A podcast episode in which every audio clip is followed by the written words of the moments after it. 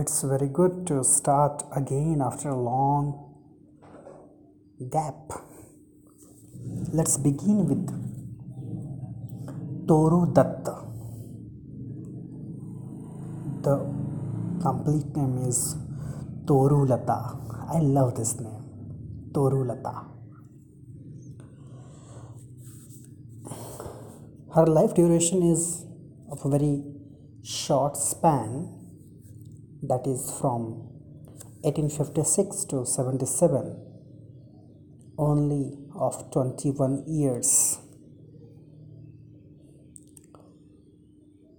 Indian english poetry graduated from imitation to authenticity in her hands. What imitation? As you know the term given by Plato in Greek that is called mimesis M I M E S I S which counterpart is imitation. Here MK Naik wants to say that before Toru Datta the poets who tried their hands in English poetry in India they just try to imitate British poets. They could not write something of their own. So, the originality that we find in Indian English poetry that begins with Toru Datta. That's why we find Indian English poetry graduated from imitation to authenticity in her hands. Reading and music were chief hobbies of Torulata. Just imagine the personality of that girl. What kind of talent she was having. No, just a girl below 20 is acquainted with foreign tongues like French and English, and one who is very well acquainted with her own culture, her own language. She died of consumption. As you know, tuberculosis is also known as consumption and we have very long history of the people especially the people of literature dying with this disease. In english literature we have the names like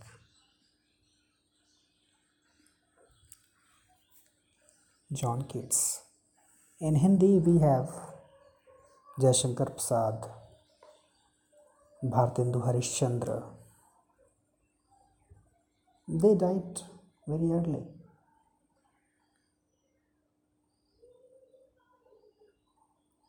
No, I don't think that Jashankar Prasad died of this. Will be clear. Then we'll tell you. Okay. But Toru Datta she died of consumption she had one english friend. As you know she she lived there in france for some years and then she went to england and studied in cambridge as well. So she had one english friend. Her name was miss martin. She wrote 50 odd letters to her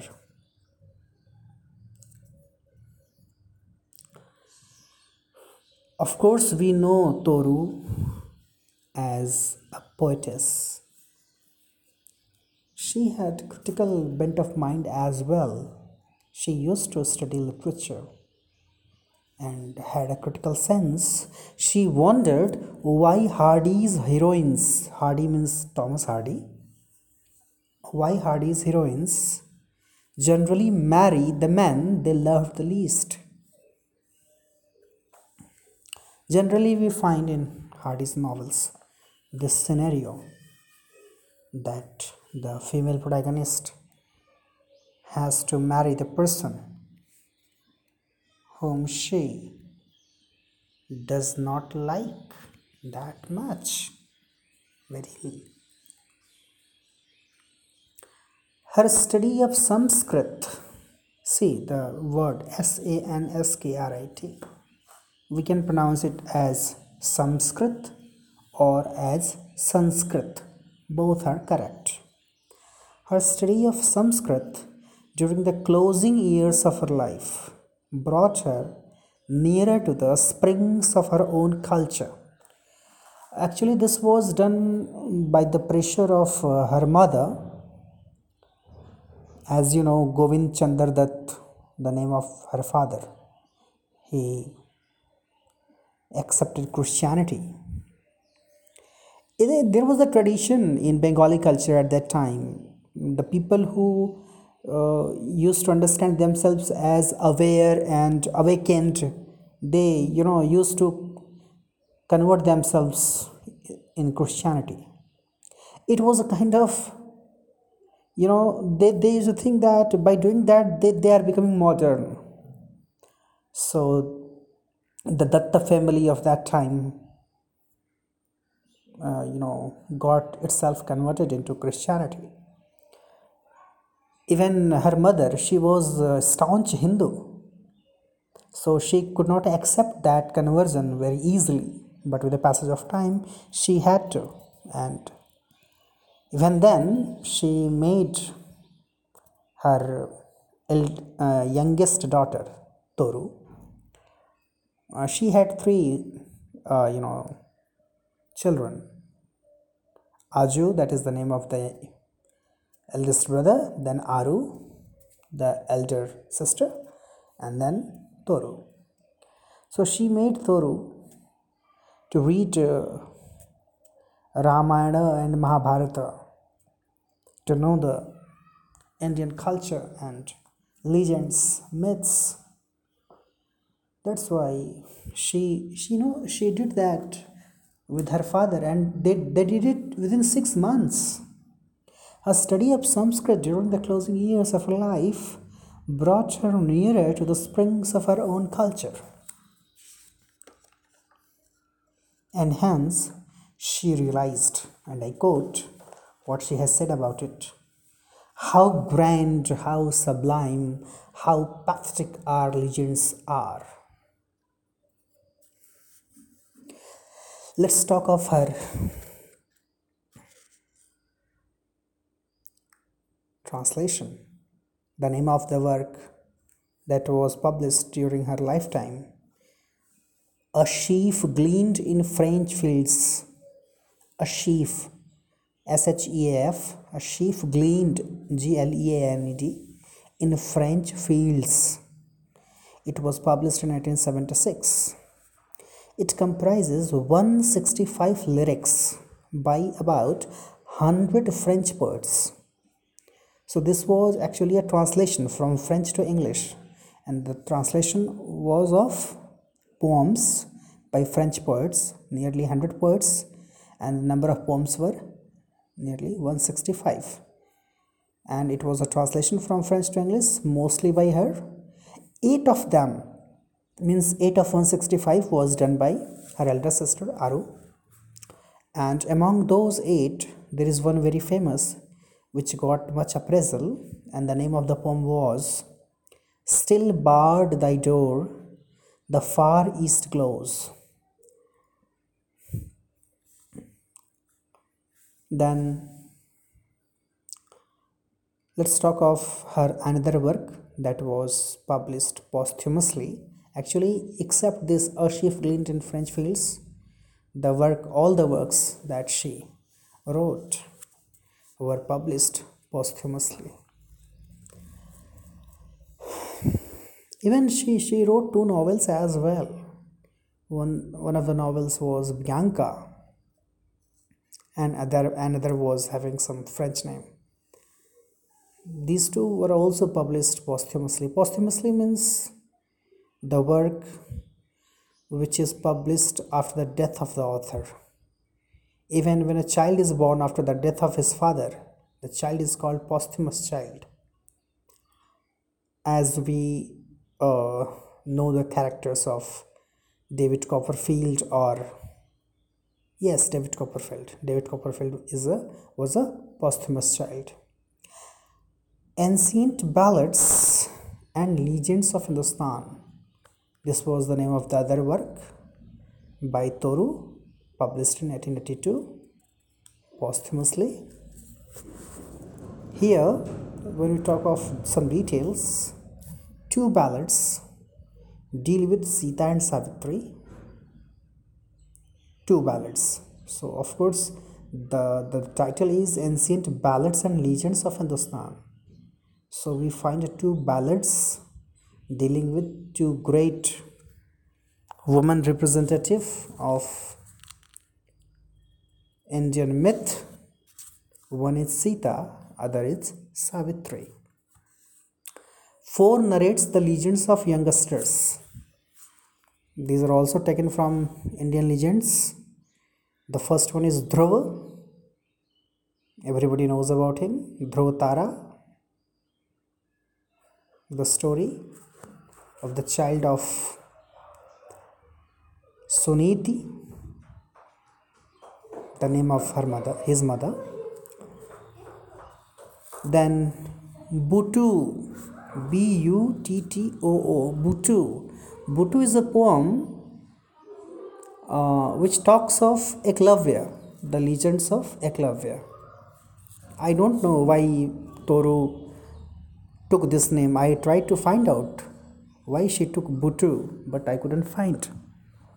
Then there is other youngsters legend that is Sindhu. We don't know Sindhu, but uh, this Sindhu poem is actually about Shravan Kumar, the person who was killed by Dasharatha. And then Prahlad, the son of Hiranyakashipu. One about goddess Uma. As you know, Uma is the name of goddess Parvati. And uh, Lakshmana and King Bharata are other characters. Toru Datta is the first Indian English poet to make an extensive use of Indian myth and legend. Though scattered references to these had been employed by her predecessors, means some of the predecessors of hers, they tried their hands but not very successfully or not very in a very useful manner. They do, did it in very scattered way. So she is the first Indian English poet.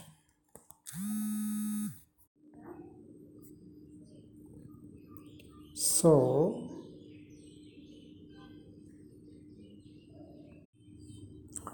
so we find a very good depiction of Indian myth and legend there in her works, but sometimes we see that how uh, her Christianity sometimes makes her